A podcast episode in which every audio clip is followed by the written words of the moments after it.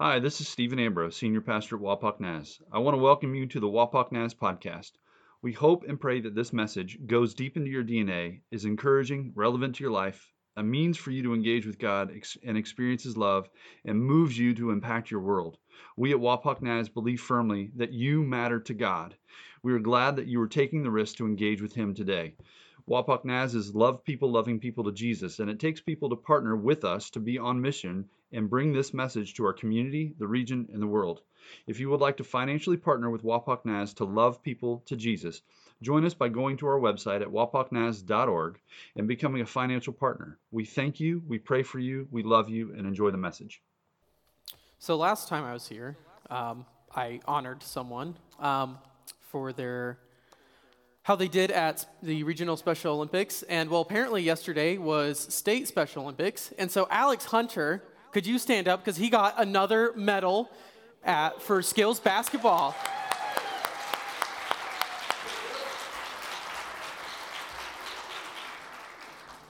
He's great. I love him. He's so humble, too. So,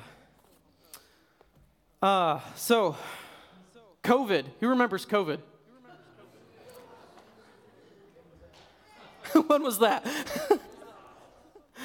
COVID seemed to have taught me, or maybe helped me realize something I already knew, but it seemed to have taught me one thing. And it was the importance of being with community, being with other people, being an embodied version of yourself with those that are around you. I mean, studies have also been showing that mental health had severely decreased during lockdowns. It had shown that being isolated and separated from one another was actually really bad for our mental health. As much as of a 25% increase in anxiety and depression just across the board.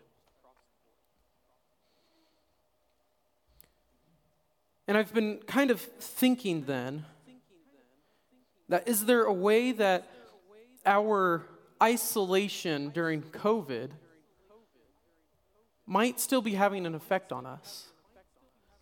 As if there's something a part of our culture and our society that is still saying that it is okay to be isolated, that it's okay not to be with people. I immediately started to think of our digital technology that we have. Our ability to pull out a phone or something and just immediately text someone, send them a message, hey, how you doing? Which is great for situations like Kenna and I where we live 2 hours away from each other most of the year. But is that convenience and that simplicity actually beneficial? Is the convenience of not having to put in the work to go see the people that mean the most to you, is it worth it? And actually, I've had a lot of similar conversations to this topic in my missional church leadership class of what does it look like for the church and technology? What does that relationship look like? What should it look like? How does it look like now? Is it good or is it bad?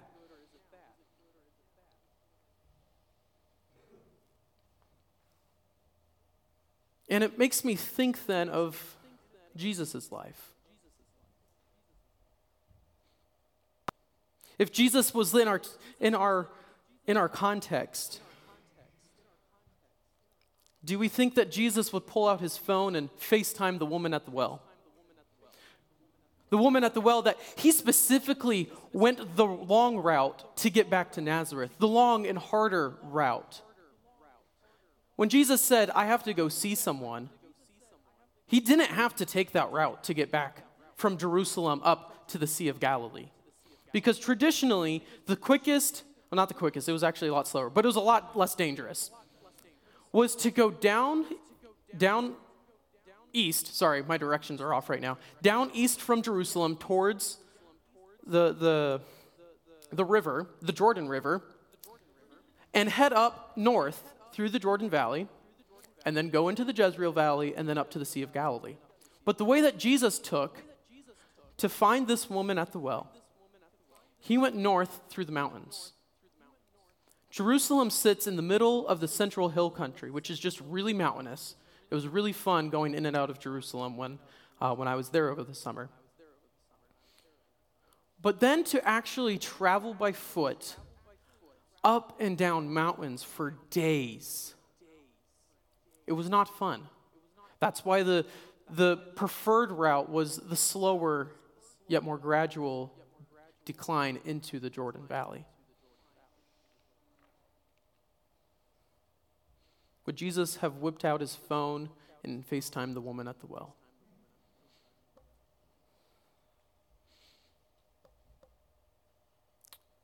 During these conversations, I always have in my head that Jesus was present. And I'm not thinking of it as an argument for whatever topic we're having about being present with our churches and our context and our communities. But rather, it's just in my head constantly that Jesus was present. Jesus was on the earth. The Son of God was on the earth. I don't think we realize how astronomically magnificent that is. That the God of all creation, who stands outside of time and space, was willing to come down on the earth to be imprisoned by time and by space. The difference between, I was on my way here, I was listening to WBCL, and the song Another in the Fire came on. And I got to thinking about that song and that story about Reshach, Meshach, and Abednego, about the difference between Jesus on the earth during his ministry versus what we perceive to be Jesus in the fire. That in an instant, there was another in the fire standing next to them. The difference between the simple route of being with those three men in the fire versus coming to earth as a helpless babe, as we sang today, to be born of a virgin, to live a life for 33 years before eventually dying but resurrecting.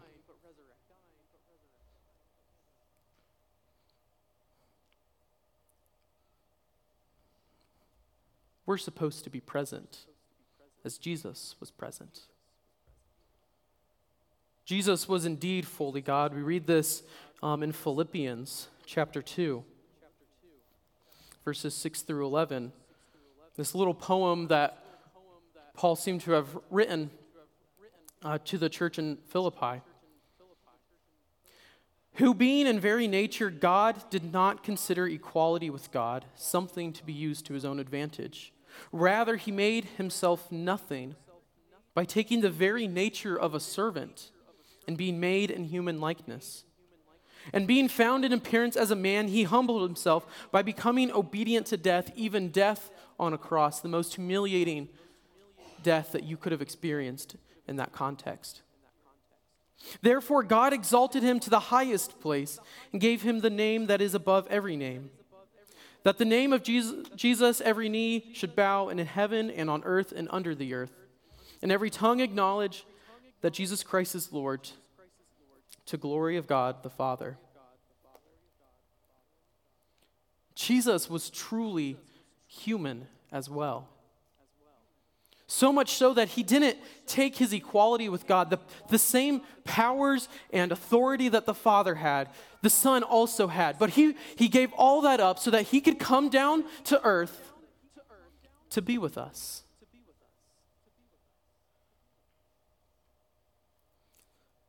Because it could have been real simple, real convenient for God to just,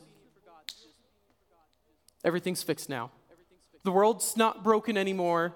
There's no more sin. Everybody loves each other the same way. But how can there be reconciliation if annihilation took place first? If everything was destroyed and there was no memory for us of the story that we were once broken and God picked us up and rescued us and brought us to where He'd always created us to be, where's that story of reconciliation, the journey of God's rescuing? To be taken as we were, and brought to where God wants us to be. How can there be any reconciliation if there is annihilation?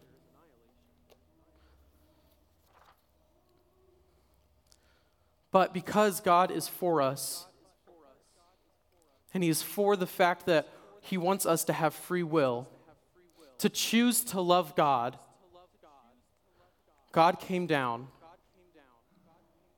and He sent us love. He sent us reconciliation instead of annihilation. He sent His Son down to experience what it meant to be human, to save us, to save all of creation, and to embody the very presence and being of God on earth.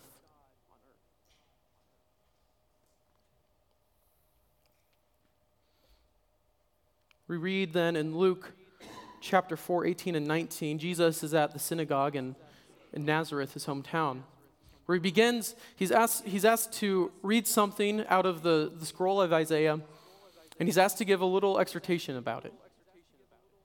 And so he says in verses 18 and 19, "The Spirit of the Lord is on me, because He has anointed me to proclaim good news to the poor.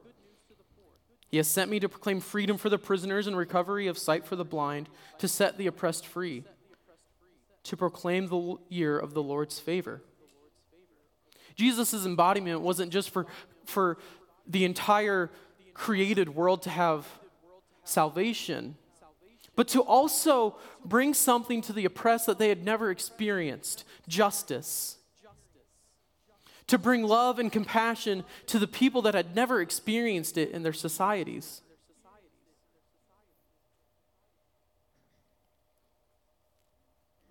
We're called to be like Jesus. And if that means that we're called to be like Jesus, and Jesus was embodied and present with those that were around Him, what does that mean for us? How should the church then interact with the world? How should the church act in regards to where we find ourselves? Normally, the Sunday school answer would be to be the hands and feet of Jesus. But as I thought about that phrase this past week, I began to wonder, do we even know what we're saying? Like, what does that phrase actually mean, to be the hands and feet of Jesus? Does that mean some of us are the thumb? Other of us might be the big toe. You never know. Maybe you are actually just the little wiggle room between the pinky toe and the next toe over. But I don't think it's that. I don't think that the phrase to be the hands and feet of Jesus means a literal interpretation of Jesus' physiology. Before I kind of get more into that, we need to acknowledge and keep this at the front of our brain the rest of this conversation, that this calling to be the hands and feet of Jesus is for every single one of us. It's not just for the person sitting next to you, or in the church down the road, or even the head pastor at your local church. Every single one of us is called to be the hands and feet of Jesus, to be the embodiment of Jesus on the earth until His return. We get this idea from 1 Corinthians chapter 12, verse 27. See if I can find it. I was going to read it off the back, but we're having some technical difficulties today. But that is A-okay.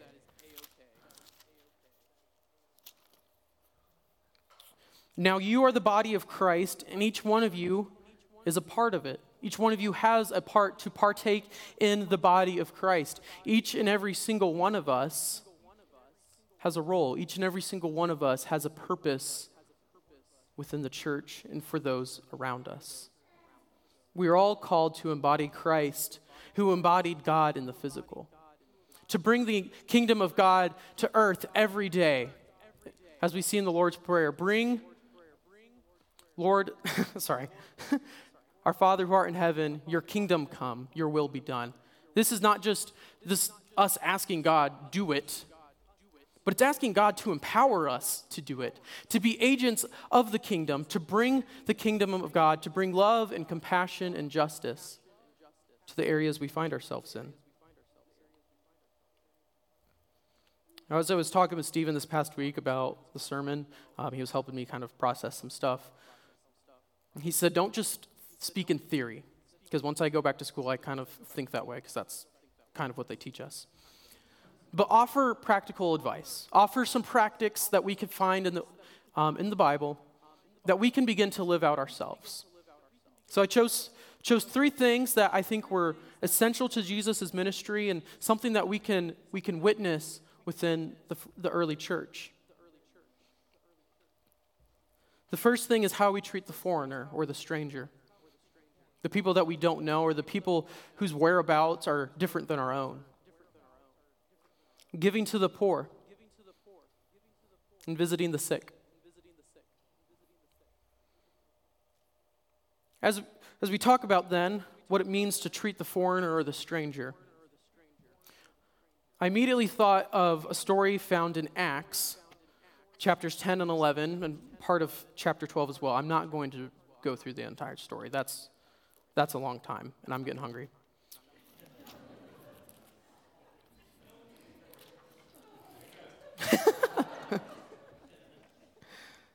So to set the stage, the early church, they're growing. They're exploding with growth. Every day they're adding more and more believers to their count. This is after Paul's conversion, after persecution explodes in Jerusalem, and everyone has left Jerusalem except the apostles. Well, one day, this Roman military official named Cornelius, he gets a vision from God. The scripture tells us that his entire house is God-fearing. What that probably means is that he was already observing some Jewish customs. He was already believing in their God. But God reaches down to him through a vision and says, hey, there's a guy in a town called Joppa. Joppa is along the Mediterranean. It's a little further north than where Cornelius lived. I think it said Caesarea. There's a man there named Peter who lives in a tanner's house. I want you to go find him and bring him back. So he's like, okay, hey guys, go get him for me. So some men get sent to go find him. Well, at the same time, Peter is actually having his own vision. He's standing on the rooftop of the house that he's staying at, looking out. In my mind, you know, it's probably along the coast because the Mediterranean is beautiful. He's standing out there looking towards the ocean when all of a sudden this big white sheet comes down from heaven, and it says in it is every type of animal, both clean and unclean to the Jewish customs. Animals that Peter would be able to eat and animals Peter would not be able to eat according to Jewish law.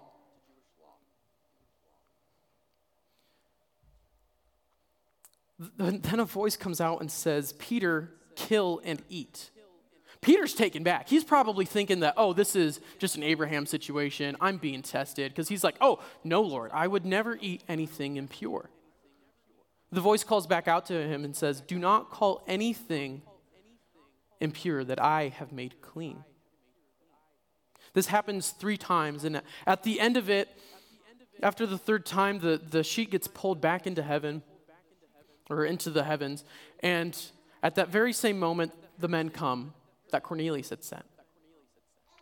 And so he's sitting there on the rooftop thinking about what in the world just happened. When the men come and say, hey, Cornelius sent us to come get you, we need to go back. So they leave the next morning, and he preaches. He preaches the gospel. He talks about the entire history of the Jewish people, and he talks about how Jesus then fits into that story as the one who has come to save all of us from our sins and to provide healing and restoration to relationships and what it means to be human. So at the end of it then, the entire household, starting with Cornelius, gets baptized. Chapter 12 then, Peter's getting pretty much interrogated by the rest of the church, saying, whoa, you went to a Gentile's house and you ate with them, which is a big no-no in Jewish culture in the 1st century because their whole identity was to keep the identity pure, which means don't interact with other people in private settings. Peter tells them of this vision and he says, basically, who am I to stand in the way of God? Who am I to stand in the way of God's magnificent glory and power, to reach out to every single human? Why are we trying to say that Jesus only came for us? We see time and time again in Jesus' ministry that he wasn't just visiting or being present with Jewish people, but he was with all people. God desires to be with all people, regardless of where they come from or their background or their history. No matter what you've done in the past, God desires to be with you. And as the church, who are we to say, no, I don't think you fit in here? As the church, who are we to say, no, I think you should go somewhere else? If God is bringing us people to love, shouldn't we be loving them? Just as Cornelius' men was brought to Peter in the hopes that Peter would respond in faith to bring love and compassion in the gospel to Gentiles, to bring to Roman Gentiles, people that were actively persecuting the Jewish people, who were actively occupying their homeland. Who was Peter to stand in the way of God and his love? And isn't it enough for us to let go of our ideals? Isn't it enough for us to let go of who we think belongs in the church? If God says that all people should be loved, shouldn't we be loving everybody?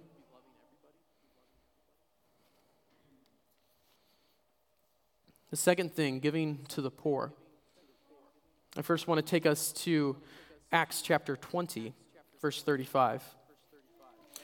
In this, Paul is about to be leaving from, he's about to be leaving from the Ephesus church, departing the town or the city of Ephesus to head to some more areas. God had called him to cross the, I forget which sea, but he called God, God called Paul and said, hey, there's more people I want you to come talk to. And he's like, okay, let's do it. So he's giving a little speech to the church there in Ephesus. Oh, I've missed. There we go. My bad. There we go. Okay. Giving to the poor, Paul. In everything I did, I showed you that by this kind of hard work, we must help the weak. Remembering the words the Lord Jesus himself said, it is more blessed to give than to receive. It's better to give than to receive. I see this a lot, usually at Christmas or around Kenna's birthday, even when she knows what the gift is, because I'm really bad with secrets. I'm like 93% sure she knew I was going to propose to her when I did. I'm that bad. No, I'm serious. But no matter what, seeing Kenna's face when she opens whatever gift it was that I gave her.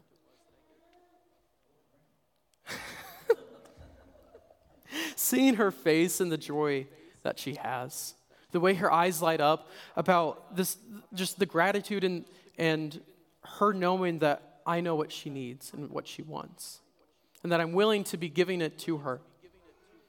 And just seeing the smile form across her face. Giving blesses us because it allows us to experience the joy and gratitude of other people. It's one thing for us to experience that, but to witness someone else that we truly care about, or even people that we do not know, to witness them experience joy and gratitude that something that they needed provided was provided for them is more of a blessing than receiving that. Jesus speaks more into this about what it means to give. In Matthew chapter 19. In this story, Jesus is talking to a rich man. Depending on which gospel you look at, it could be a rich young man, it could be a rich ruler, or it could just be a rich man. So it depends. But anyway, so Jesus is talking to this guy. He comes up to him and he says, Jesus, what must I do? What good thing must I do to receive eternal life? Jesus responds to the man with, well, you should keep the commandments. Well, he's like, well, which ones? So Jesus says, well, no, didn't write it down. Hang on, let me read it then. Oh man, I am all scatterbrained today. This is really unfortunate for... So, there we go. That's actually not one I wanted. Oh, found it. I found it. We're doing great today.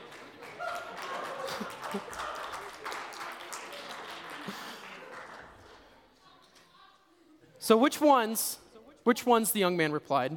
Jesus replied, you shall not murder, you shall not commit adultery, you shall not steal, you shall not give false testimony.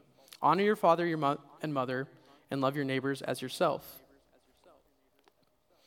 The man responds with, oh, well, I have done all of those. And I imagine that he was quite happy about the fact that Jesus has named all the things that he had done. Because my mind, if I hear that, oh, I've got eternal life already. There we go. Bada bing, bada boom. I'm good. But Jesus responds with a curveball. Well, if you have done all those things, if you want to be perfect, which is the verse that I did want up on the screen, Jesus answered, if you want to be perfect, go, sell your possessions, and give to the poor, and you will have treasure in heaven. Then come and follow me. It says then that the young man walked away sad, because he had a great amount of wealth. He had all of this stuff, all of this money, that he just had kept for himself. Meanwhile, I'm sure that this took place in some sort of town or city, and that there is some sort of group of people who had not experienced what it meant to have something. They had not experienced justice or love or compassion because they were struggling just to get food for the day.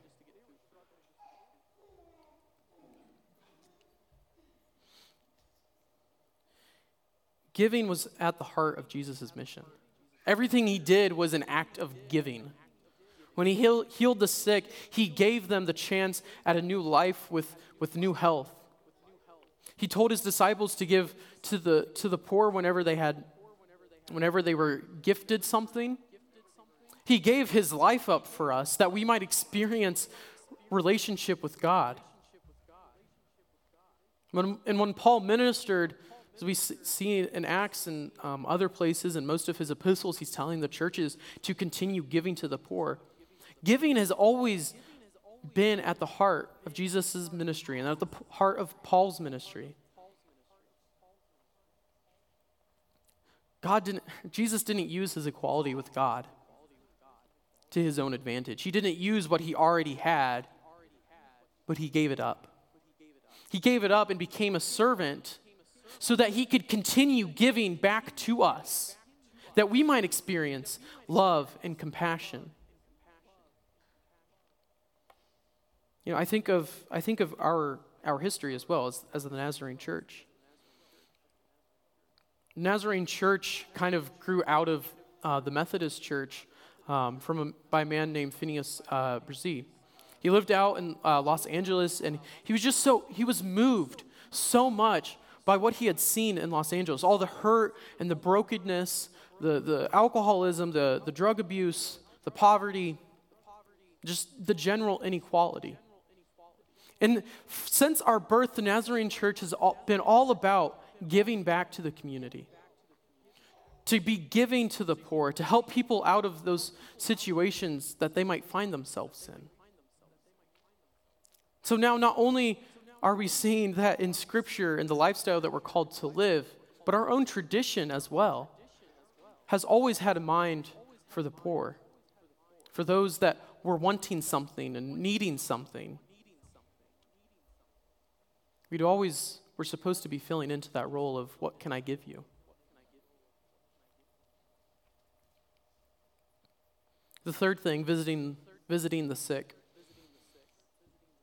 COVID, freshman year, it was a really weird time.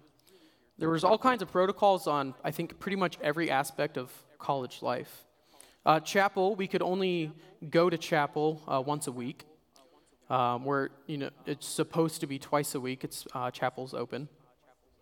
The cafeteria, most of the time we were taking food to go because of, we were supposed to be taking food to go because they couldn't let us be in the building to actually eat together because the numbers were so high.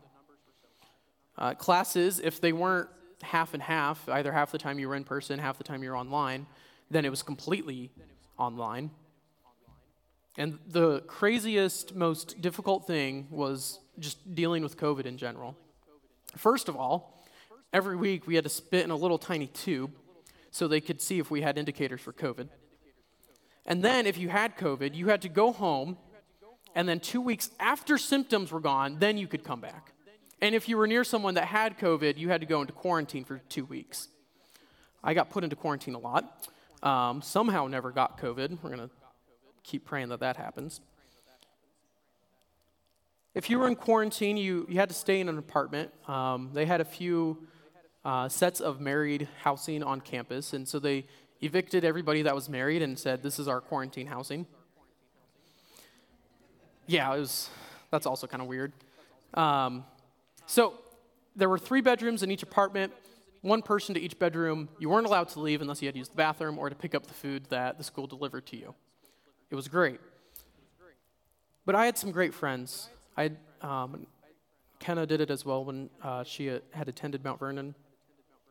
But they would come and visit me. They would just come and sit on the lawn in front of my apartment, and we'd open a window, and we would just talk. We would hang out. And it was, those moments were usually what made quarantine bearable. Knowing that I had people in my life that were willing to come and visit me. It would have been just as easy to call me or FaceTime me and say, hey, how you doing? Is there anything I can get for you? But it was another thing for them to completely go out of their way to come and see me. And I'm sure you guys also have stories about when you were sick or in the hospital and when people came and visited you. Just imagine the joy you felt in that moment, knowing that people cared enough to go out of their way to come and see you.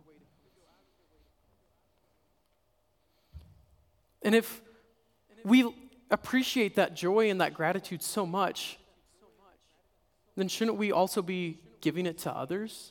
Don't we want other people to experience that joy as well? The 5th chapter of James kind of talks on this subject a little bit about dealing with the sick in their community. And verse 14, is anyone among you sick? Let them call the elders of the church to pray over them and anoint them with oil in the name of the Lord.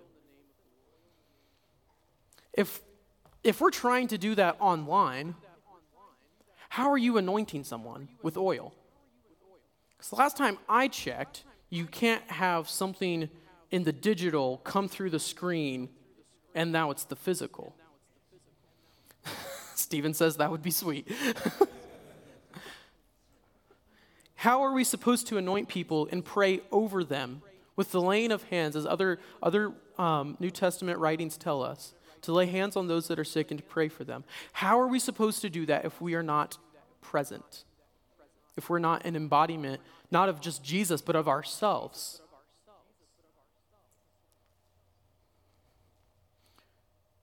How can we visit people if we don't actually go to them?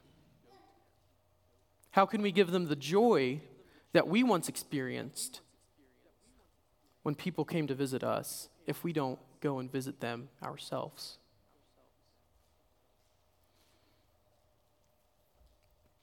Visiting or treating the foreigner and the stranger with love, giving to the poor, visiting the sick. Those are just 3 of countless ways that Jesus was embodied and present with compassion in his ministry. And those are just 3 out of countless that we ourselves can be called into. But more often than not, I find that the Spirit will speak to you in the moment. and he'll show you who it is that needs your presence, needs your love. But why does any of this matter? I know I talked earlier about, well, because Jesus was an embodiment of God on the earth, and we're called to step into that role until his return. But what if we don't? What happens if we don't step into that role and we don't bring compassion and love and mercy to those around us? Matthew 25, Jesus kind of speaks into this with his disciples. It's towards the end of his ministry. He's being asked a question from his disciples, and they ask, like, what's going to happen when you return? That's basically what the question is. Like, what should we be expecting to happen when you come back? And so he tells us, verses 34 to 40, "Then the king will say to those on his right," he's going to separate them into two piles, one on his right, one on his left, "the right, the sheep, and the left, the goats. Then the king will say to those on his right, 'Come, you who are blessed by my Father, take your inheritance, the kingdom prepared for you since the creation of the world. For I was hungry, and you gave me something to eat. I was thirsty, and you gave me something to drink. I was a stranger, and you invited me in. I needed clothes, and you clothed me. I was sick, and you looked after me. I was in prison, and you came to visit me.' Then the righteous will answer him, 'Lord, when did we see you hungry and feed you, or thirsty and give you something to drink? When did we see you a stranger and invite you in, or needing clothes and clothe you? When did we see you sick or in prison and go to visit you?' The king will reply, 'Truly I tell you, whoever did for one of the least of these brothers and sisters of mine, you did for me.'" So now Jesus is saying that we're not the only ones who embody Jesus. But the poor, the oppressed, the sick, those in prison, those who have nothing, those are also an embodiment of Jesus. Because as Jesus was on the earth, he experienced everything that it meant to be human. And so as he feels that experiences and knows what that means, now Jesus is present in those people's lives, and they don't even know it. And so now when we are embodying the church, giving to those who have nothing, or visiting the sick, or treating the foreigner or the stranger as one of our own, we're doing that to Jesus. We're showing love and compassion not to just those people, but also to Jesus.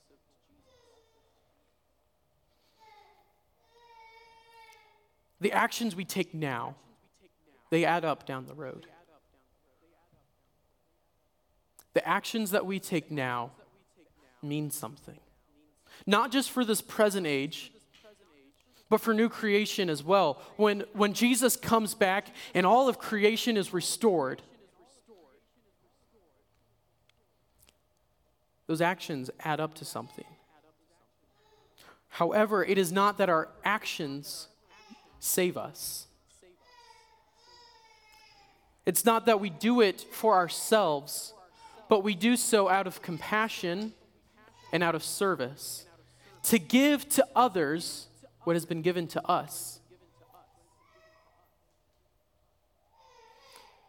Just want to read real quick from James. This is the last passage, I promise. I know it's a lot. From James chapter 2. The author of James, he's speaking into this, about this balance of faith and works. "What good is it, my brothers and sisters, if someone claims to have faith but has no deeds? Can such a faith save them? Suppose a brother or sister is without clothes and daily food. If one of you says to them, 'Go in peace, keep warm and be well fed,' but does nothing about their physical needs, what good is it? What good does it do for that person to say, 'Well, I hope you get fed. I hope you get clothed,' if you just don't do anything about it? In the same way, faith by itself, if it is not accompanied by action, is dead. But someone will say, 'You have faith, I have deeds.' Show me your faith without deeds, and I will show you my faith by my deeds. You believe that there is one God. Good. Even the demons believe that, and they shudder. It's not that our actions is our faith, but it's the way that we show the rest of the world that we have one God who is all-powerful and almighty, who is full of love and compassion and wants to have a relationship with us, wants to love us, wants to break us from whatever bondages we find ourselves in. And he wants to do that by the people around them, by the people within the church, the people that are part of God's body, the people that are supposed to be the embodiment of Jesus until his return.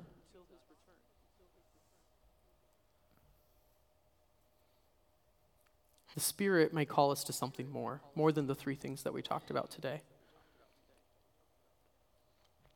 So I challenge you guys to listen earnestly to what the Spirit is calling you to do. Maybe it is the three things that we talked about today. Maybe it's something more. Maybe it is bringing someone into your house, giving them a place of rest. Maybe it is bringing them food and water. Maybe it is bringing them clothes. Maybe it's visiting the sick or visiting the people in prison. But the Spirit will draw your attention to who it is you need to be present with. And as we close, there is a reality of church hurt. There is a reality that the people within the body have not always acted in accordance to what Jesus would want us to do.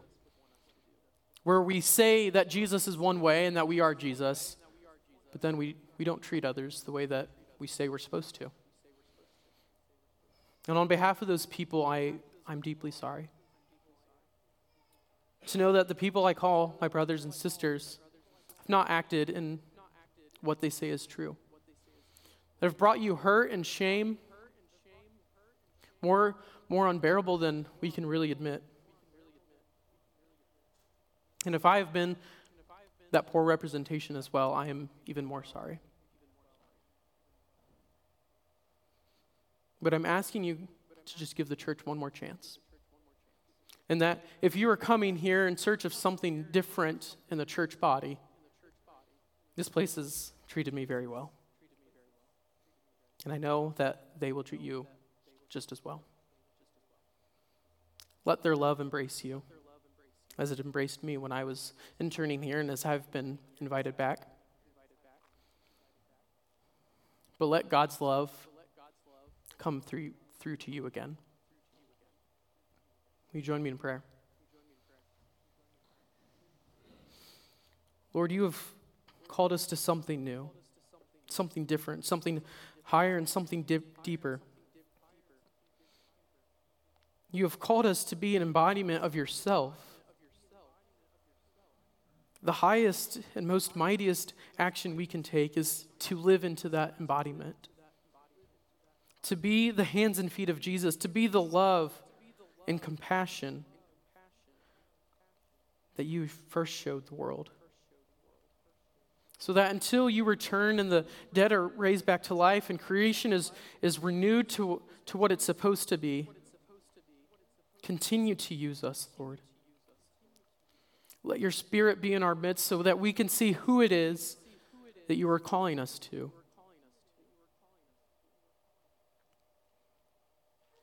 Let your Spirit be among us as well as we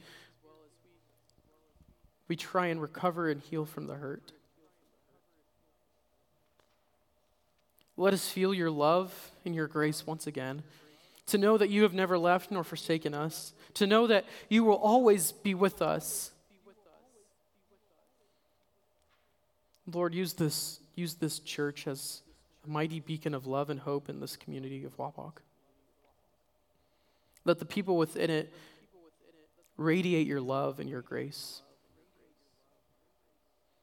And let us remember that no matter where we are, we can always be who you have called us to be. Amen. Amen. Thank you. Yet again, you've made it through a sermon without objects flying in your direction. It's pretty impressive. No, I appreciate what you've brought. Folks, make it practical. It may not be where you're scheduling once a week to go feed folks at God's storehouse or up in Lima, but it's making the most of every opportunity that's right in front of you. It's right in front of you. And essentially, to sum up his message, be loving people to Jesus Christ. That's embodying Christ. So would you please stand as we are about to journey to our own places. I was informed that many of you had some difficulty finding a parking space today. Congratulations. I'm actually kind of grateful that you struggled a little bit, you know? So before I dismiss you, I just, for those of you that are regular attenders who often come here, maybe 3 weeks out of a month or every week, I'm going to challenge you. If you are able and you're willing, would you mind beginning to park on the street? Wapak, it's part of our culture. You park in the street and you walk to wherever you go. I mean, it is our culture, okay? We're not asking that you do something outside of that, but if you're willing and if you're physically able, would you mind when you come that you be mindful and that you park on the street somewhere around here and then you walk in so that those folks who are our guests and they're not really sure where to go or how to get here or that they have at least an open space that they can come in, if you're physically able. And with that said, thank you for doing that. Really appreciate that. That's very symbolic of loving people. You're preparing for that opportunity. So with that said, hey, would you love the Lord your God with all your heart, with all your mind, with all your soul, and with all your strength this week? And will you love your neighbor as yourself as you go out? You have a wonderful week. We'll see you soon. We love you. You're dismissed. Thank you for listening to the Wapak Naz podcast. We hope you are moved deeply to step into God and the hope and future He has for you, and that you are moved to be salt, light, and yeast in your community and to love people to Jesus.